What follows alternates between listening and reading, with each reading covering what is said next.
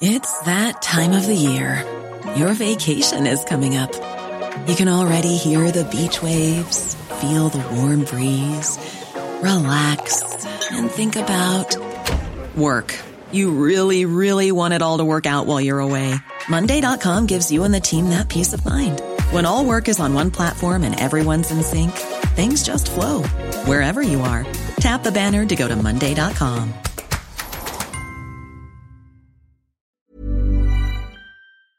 My business used to be weighed down by the complexities of in-person payments.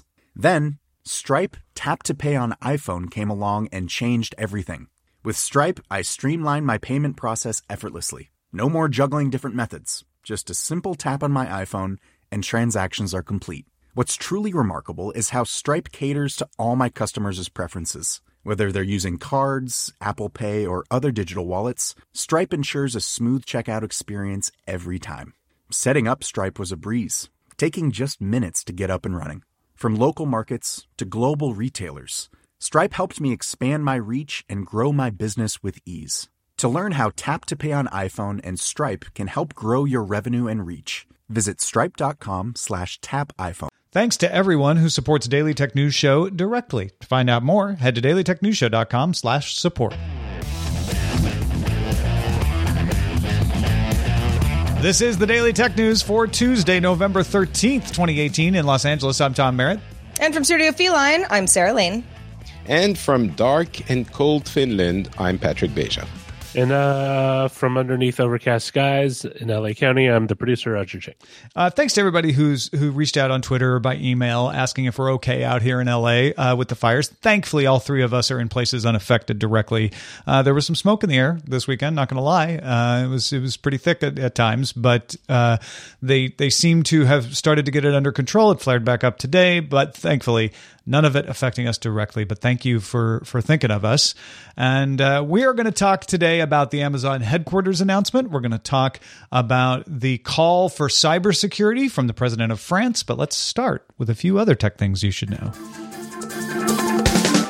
Microsoft released its Windows 10 October 2018 update for the second time after fixing some bugs that deleted data accidentally. Microsoft released the fixes over a month ago, but took time to test them before re-releasing to the public. Intel announced the XMM8160 5G multi-mode modem 6 months ahead of schedule in order to support deployments of 5G mobile network around the world for launch in the second half of 2019. The modem will provide 5G connectivity to phones, PCs, and broadband access gateways with peak speeds of 6 gigabits per second. Six. Nice. Peak. Snapchat is adding something called friendship profiles, which highlights interactions between you and your closest friends. There's also Bitmoji stories, which are comic book-like stories that will feature you and your friends' Bitmojis. And you now have the ability to buy T-shirts and mugs with you and your friends' Bitmoji avatars on them, which I think is probably the most genius of all three of these ideas. Yeah, the first two, I was like, eh. But then I was like, Bitmoji T-shirt. Would buy. Well, maybe you would, but you're not in the target demo. Or are we? Or are Sarah you? Maybe, and I both would be wearing these. I'm sorry, Sarah, but you will not be able to buy a Bitmoji T-shirt. You're too old. No, I mean, I don't think these things fit their target demographic. But maybe I'm wrong. Let's talk a little more about autonomous car service. It keeps saying it's going to come soon. And guess what? A source tells Bloomberg that Waymo is planning to launch a commercial driverless car service in early December under a new brand name. Waymo reportedly isn't planning a media event around the launch, choosing instead to start small, perhaps dozens or hundreds of authorized riders around the Phoenix suburbs, covering about 100 square miles. Waymo's early rider program already has 400 volunteer families who have been testing Waymo's service for more than a year under non-disclosure agreements. That's surprising. It didn't leak. Alphabet removed the Google branding from its cars and created Waymo in December 2016.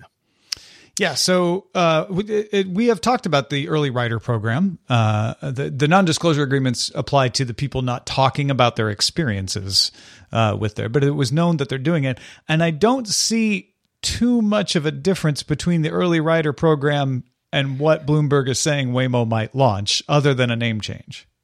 It sounds like what this is an expansion of that early writer program. 400 families is, I mean, that's a decent amount of people, assuming that most families are going to be more than a couple folks. But yeah, it's going to stay in the Phoenix area. It's going to be basically the same routes that have already been tested. It sounds like Waymo is ready to take it to the next step, which is a good thing. And I would love to know what the brand name is going to be called. That's totally where my head went too. The first thing I did with the Bloomberg story was say, it's not the world's first commercial. We've had Newtonomy. Last week on the show, we talked about Guangzhou operating a for-pay service. Granted, I guess it's a public service, even though you have to pay for it, but whatever. That part doesn't matter. I'm more about like, what are they going to call it? I just want to say I agree with what you're saying about the fact that it's just an expansion of the early riders program, but going commercial does still mean something. You know, it's like when your game is in alpha for a long time and then it launches, it changes the perception, it changes the expectation. So I think it does have, it does matter. Like now you're paying for it. That does change your attitude toward it. Very true. Mm. Google suffered an outage Monday that included not only itself, but other cloud customers when several million of its IP addresses were misrouted. Main One Cable Company in Lagos, Nigeria, mistakenly updated routing tables, which were then accepted by China Telecom, which then spread globally. Main One also affected Cloudflare's IP addresses, some of them anyway, with another mistaken table update. Google and Cloudflare both say that they believe the actions were errors, not malicious. Cloudflare CEO Matthew Prince told Ars Technica it was a big, ugly screw-up. Yeah, because China Telecom has been caught doing some weird misdirections over like a 30-month period before. When China Telecom was the one involved with the propagation of this, a lot of eyebrows have been raised, and a lot of eyebrows are still firmly raised because of that. But Cloudflare, Google, the routing, the nonprofit routing organization that handles management of the tables for the internet, they all say this is not what something malicious would look like. They would do a better job of hiding it, especially because all of these IP addresses, instead of routing traffic through China Telecom and then back to where it was going, just died at a router at China Telecom because it didn't have anywhere else to go after that, causing a service outage, which is what caused people to notice it. And it only lasted, something along the order of a day or less. I do have a little bit of a question. I'm not sure exactly how that part works technically, but what if it was to be used maliciously? Like, could any organization change the routing tables and then get them validated? And that would screw up Google and Cloudflare for everyone? What are the safeguards against this? No, it's a great question. It seems so easy. Because the Border Gateway Protocol is not normally encrypted. And it should be. And in fact, Cloudflare CEO made a point of saying like, hey, this is a good time to start cryptographically signing and verifying your border gateway protocols and make that the standard everywhere, because these mistakes can't happen then, or at least it's much harder for them to happen. If this were malicious, what would have happened is the Lagos ISP would have changed the border table in a way that China Telecom would have then taken it, passed it through their country, and then on to its destination. And it would have taken a while for Google to notice, like, hey, this data is taking a little longer, the latency is a little weird, and then they could have tracked it down. But yeah, and it's a system that relies on the trust of the ISPs. This would be if they wanted to do a man in the middle and see what's happening through the traffic, right? What if they just want to shut it down? Not exactly. I mean, you can do a man in the middle without having to do this. That's the other thing, right? This is all encrypted traffic. So it's not like the fact that it went through China is in any way says, oh, now China has all of Google's data. It's not like that. It's just this data wasn't supposed to go that direction. So I guess if you wanted to be malicious, you could force this to happen so that then you could collect it and try to break the cryptography on it. No, but what if you just wanted to stop working because customers were not able to use Google? Yeah, my point is, what if you want to break it? Sure. The companies that are in charge, the ISPs in charge of this wouldn't do that. Because then everyone would stop peering with them and they would go out of business. So And that's the explanation for this, by the way, is there was a networking conference in Nigeria a couple weeks before this happened, and Google and Cloudflare are one of the few Western companies in the Nigerian Internet Exchange who have peering agreements with this Nigerian ISP. And so they feel like in implementing the new peering arrangements, it was just a typo, basically. So there you go. Amazon's search for a new city to host its second headquarters will yield neither a second headquarters nor be located in a new city. Amazon will build two new regional offices in the Long Island City neighborhood of Queens, New York, and another one in the Crystal City neighborhood of Arlington, Virginia, just outside of Washington, D.C. Amazon already has operations in both metropolitan areas. Amazon will make its existing operations in Nashville its East Coast operations hub as well. So essentially, there are three new locations for Amazon. None of them really headquarters, I don't think. Hiring, however, will begin in 2019 with average salaries promised of $150,000 a year. New York State is giving Amazon $1.5 billion in tax incentives. Arlington is giving $573 million and Nashville $102 million. So as I understand it, the offices that will be expanded in Long Island City and Crystal City are some of Amazon's. Amazon already employs a fair amount of employees there outside of its Seattle headquarters, and a lot of folks that work in the Bay Area. So there are a lot of folks there as well. Now you have other cities that were in the running to be the next new Amazon headquarters, and some people say, well, wait a second, what did Amazon just kind of know that they were going to do this the whole time? Because these are two very obvious places to just expand rather than go into a new market, in order to, get more tax credits from governments who wanted to make sure that they didn't pull out of these areas entirely. Yeah. I don't know that is the only purpose. I wonder if maybe that was a side effect that they weren't too concerned about. Like, hey, if we end up in New York and DC anyway, we get all this data about all these other cities, right? Yeah. That can't hurt. Because it does feel like they did a lot of work to end up with the obvious conclusion of like, oh, well, we have 360,000 square feet of leased space in Manhattan and a bunch of full-time workers there. And the fourth biggest location we have is in Washington, D.C. Let's just go there because it's cheaper than San Francisco. That is one study I read on Recode is that the housing prices in both these places, the Long Island City area of Queens and the Crystal City area, which is right next to National Airport. It's the area that borders National Airport south from the Pentagon, that those are both more affordable places to find housing than Seattle or San Francisco. Patrick? I want to give Amazon the benefit of the doubt here, but it does sound... maybe you want to make, to do your due diligence and make sure that it wouldn't be advantageous to go somewhere else. But it really looks like they sniffed somewhere else and talked to the people from the cities that they were already established in and went, hey, you know what? Those guys, they're offering us this and that, which is, it's fair. There's no reason they shouldn't do it, I suppose. But it certainly seemed like HQ2 was a much bigger deal than it ends up being. It ends up in a poof, when I think that's the part that bugs me. If we go from Amazon internally saying we need to expand our campuses, where should we expand? And then they say, well, we've got a lot of people working in Manhattan. What if we got Long Island City, which has some office space going unused, to give us a location, and we build a big operation there? Makes perfect sense. Audible's over in Newark. You got a lot of people in New York. You got a lot of talent. If you're looking at Washington, D.C., you say, oh, well, we've got operations there, and AWS is bidding for the Joint Enterprise Defense Infrastructure contract with the Pentagon. Bezos owns a house there. It's the largest private residence in the D.C. area. Amazon is opening a data center in Loudoun County, Virginia, nearby, possibly in support of the newly announced East Coast GovCloud operations of Amazon.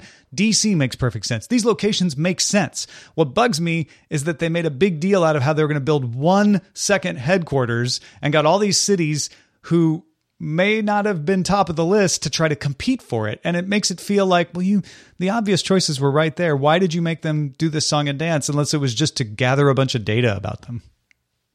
Well, and 50,000 new jobs, that's a lot of jobs, but split between two cities, it's not as many jobs, that would be concentrated on one singular area. And I know a lot of cities where, that was a huge draw to be included.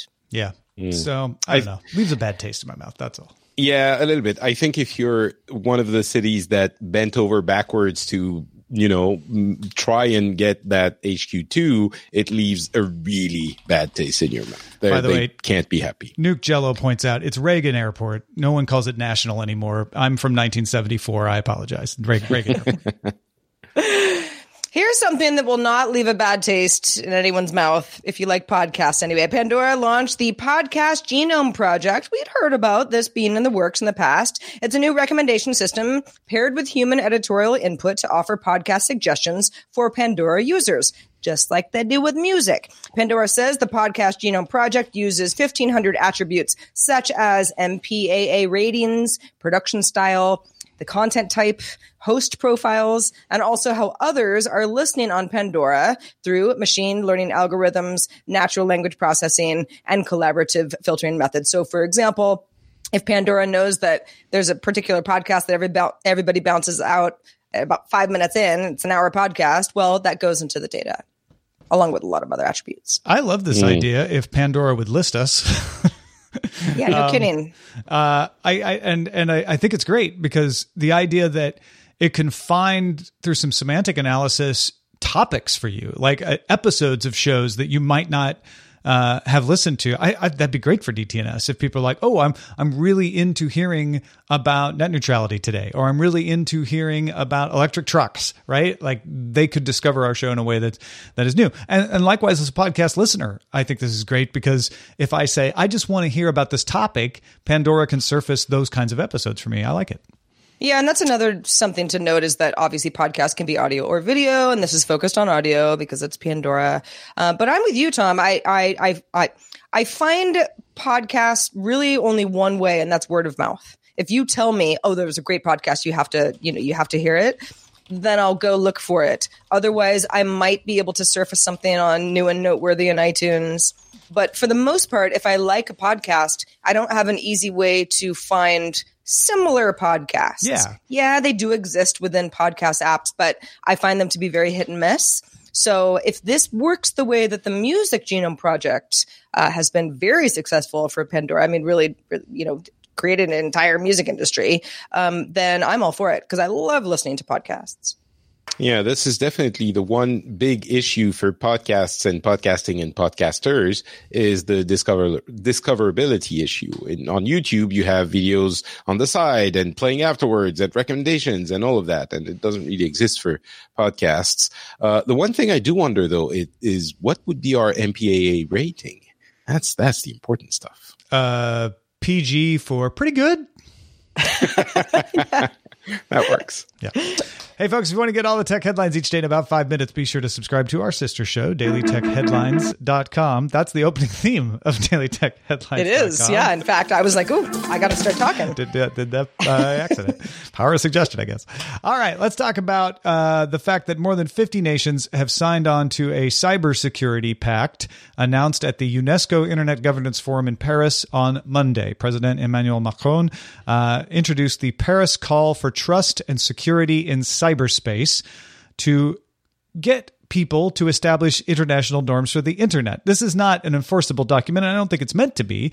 It's meant to be a start of a conversation, which would hopefully end up with an enforceable document. 51 governments, in fact, all 28 of the EU governments have signed on. 90 nonprofits and universities signed it, and 130 private corporations and groups signed it as well, including Microsoft, Google, Facebook, Intel. Visa signed it. Nestle signed it. A lot of companies were signed on to this because a lot of the principles of it are about making the internet safer for people. In fact, there are 9 goals. I'm going to oversimplify them a little bit for the expediency's sake.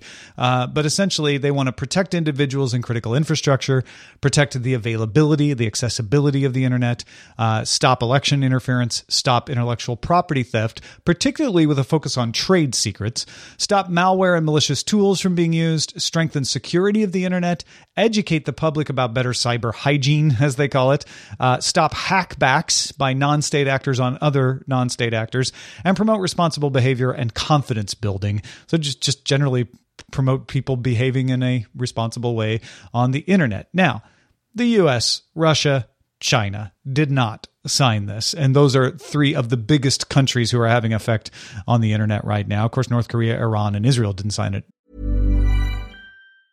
There's never been a faster or easier way to start your weight loss journey than with PlushCare. PlushCare accepts most insurance plans and gives you online access to board-certified physicians who can prescribe FDA-approved weight loss medications like Wegovy and Zepbound for those who qualify. Take charge of your health and speak with a board-certified physician about a weight loss plan that's right for you. Get started today at PlushCare.com/weight loss. That's PlushCare.com/weight loss. PlushCare.com/weight loss. The Claude 3 model family from Anthropic is your one-stop shop for enterprise AI. With models at every point on the price-performance curve, you no longer have to make trade-offs between intelligence, speed, and cost. Claude 3 Opus sets new industry benchmarks for intelligence, Sonnet strikes the perfect balance between skills and speed, and Haiku is the fastest and lowest-cost model in the market, perfectly designed for high-volume, high-speed use cases. Join the thousands of enterprises who trust Anthropic to keep them at the frontier. Visit anthropic.com/Claude today. My business used to be weighed down by the complexities of in-person payments. Then, Stripe Tap to Pay on iPhone came along and changed everything. With Stripe, I streamlined my payment process effortlessly. No more juggling different methods. Just a simple tap on my iPhone and transactions are complete. What's truly remarkable is how Stripe caters to all my customers' preferences. Whether they're using cards, Apple Pay, or other digital wallets, Stripe ensures a smooth checkout experience every time. Setting up Stripe was a breeze, taking just minutes to get up and running. From local markets to global retailers, Stripe helped me expand my reach and grow my business with ease. To learn how Tap to Pay on iPhone and Stripe can help grow your revenue and reach, visit stripe.com/tapiphone. Either. But Patrick, you had an interesting take on this because all 28 EU countries introduced by the president of France. Is this the beginning of an EU-led model for the internet in opposition to US, Russia, and China models for how the internet should work? Yeah, that's, I think, what comes out of this conversation. I mean, the goals themselves and the fact that none of this is binding or specific, I think it's easy to deride it and to think, these are just words and it doesn't really mean anything. And of course, we should be nice on the internet, kind of. But that's, I think, a very simplistic view of how these kinds of policies are established and how international relations are managed. I think this is the kind of document that can become an important base for future behavior at the highest levels. And if you take this into account and look at things like the way the EU has been approaching the internet and big internet companies and things like GDPR, which has had an influence in the entire world, I think we're starting to see emerge a different proposition for how to handle ourselves. It's very wide on the internet. Until now, we really had one proposition, which was, I don't know, do whatever you want, which was, I think, the US proposition, which is probably still is. And the other one that has emerged over the last few years has been a tighter, like a very tight control of the internet in more autocratic countries and regimes. And this seems to me like it could be a third possibility. And I think it's an interesting one because it tries to strike a balance and to order things, but not in a way that is restrictive. And as you were saying, the EU seems to be at the center of it, maybe because we don't have a vested interest in the companies that make the internet. So I wonder if that, you know, European vision for what the internet should be is going to be an important one, or if it's going to fizzle out, or if it's actually real. But it certainly seems to be to me.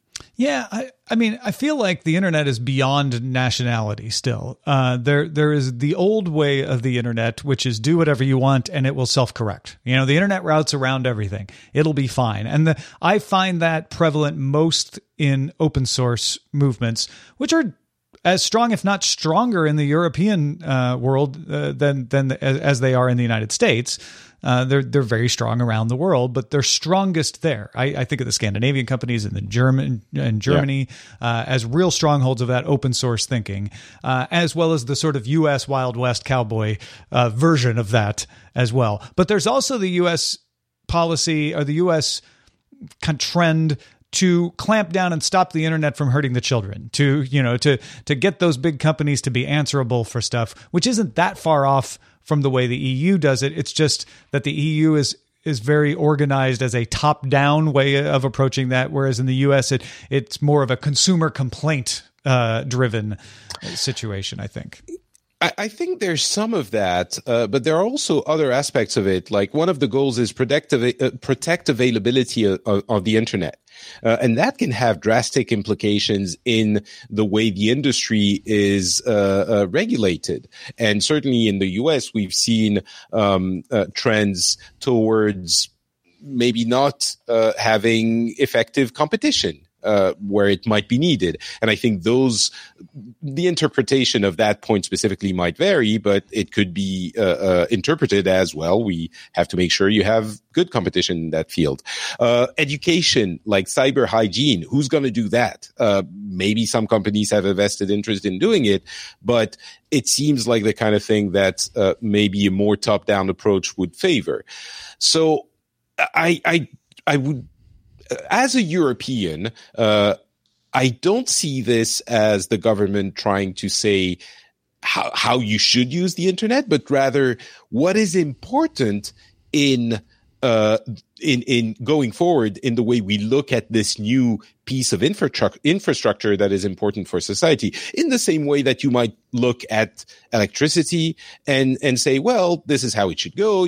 People should have a right to have electricity delivered in that way, and we should make sure that it works in this protected, safe way, et cetera, et cetera.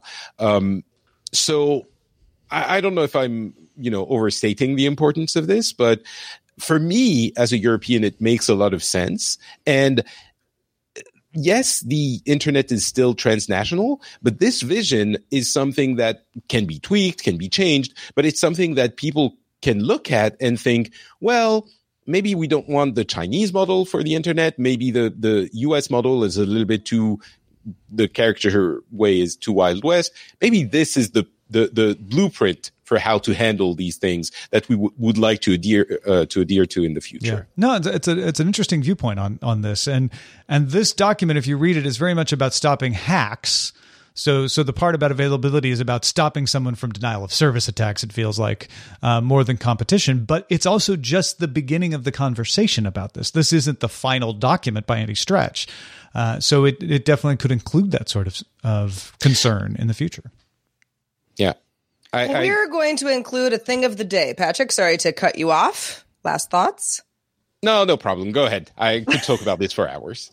Well, we'll revisit it next week, perhaps. Amateur Traveler Chris Christensen is back with a tip for getting on broadband when you're out to sea. This is Chris Christensen from Amateur Traveler with another Tech in Travel Minute. A new study has come out if you're interested in taking a cruise, but you're afraid of losing your connection to the internet, with which cruise lines have the best ship Wi-Fi service. And leading the pack is Viking Ocean Cruises, which has fast speed and also is free. Their average speeds were given as 50 megabytes per second for downloads and 8 megabytes per second for uploads. Which sounds great, but I have been on one of their ships, which is a great ship, great experience, but I think that's for the whole boat. I do have a call out to Viking to double check that. if you are on a cruise line and you really do need to do something like upload a podcast or check your email or upload your photos, God forbid, then the best time to do that is either in the middle of the night, I'm afraid to say, or if you can stay on the ship when other people are ashore, which is kind of limiting, but you are going to find faster speed at that time. I'm Chris Christensen from Amateur Traveler. Pick your battles when you're on a cruise ship and you need internet. Yes, I've been there, Chris. All right, let's move on to the mailbag. Exalted Cabler, or perhaps Cobbler, has feedback from Friday's show. Tim Stevens mentioned that EV batteries are better because they lack the need for breathers.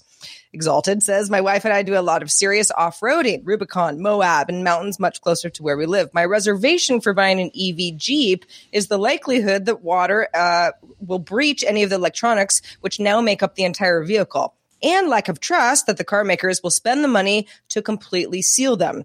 With gas, I can add a snorkel, extend my breathers. But the many computers, PCM, BCM, or TIPM, are still vulnerable due to lack of proper factory sealing. Though, for the most part, they won't shut down the vehicle entirely. There'd be a need to be a long, successful history of banging around an EV Jeep on the trails, through water crossings, on multi-day trails, without complete system shutdown before I'd risk buying one. So you're not an early adopter. That's what this email sounds like to me, because these are all perfectly reasonable concerns.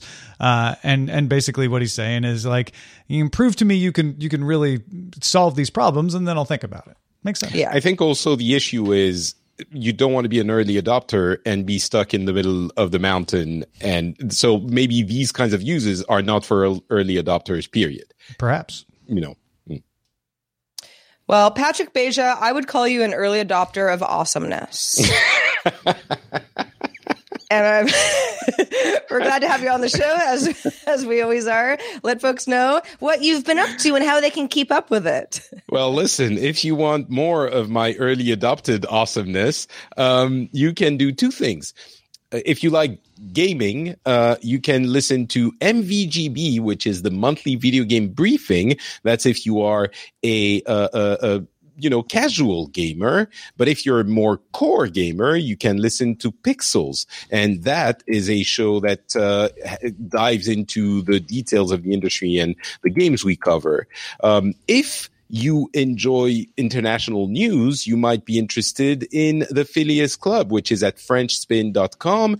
We just did a special on Brazil. You know, there was a controversial election just a couple of weeks ago, and we had Guy on the show who explained to us why this happened, what happened, and how it happened. So that was a pretty interesting one. That's the Phileas Club. It's at FrenchSpin.com. A lot of times folks say, man, why do you keep DTNS to only 30 minutes? A lot of other people say, why does it have to be 30 minutes? But really, we keep it to 30 minutes because that is and manageable amount for a daily show for a lot of listeners. However, if you would like more, there is more to be had about our thoughts in the extended show Good Day Internet, available to our patrons, as well as my Friday Editor's Desk audio columns, where I go into a lot more detail about my thoughts behind why we pick the stories we do. Those are just a couple of the perks you get by being a member of Daily Tech News Show at patreon.com/DTNS. Our email address is feedback@dailytechnewsshow.com. Thanks for all the feedback. Keep it coming. We're live Monday through Friday at 4:30 p.m. Eastern, 21:30 UTC. Find out more at dailytechnewsshow.com/live. Back tomorrow with Scott Johnson. Talk to you then. Bye. This show is part of the Frog Pants Network. Get more at frogpants.com. Diamond Club hopes you have enjoyed this program. Hi, this is Janice Torres from Yo Quiero Dinero.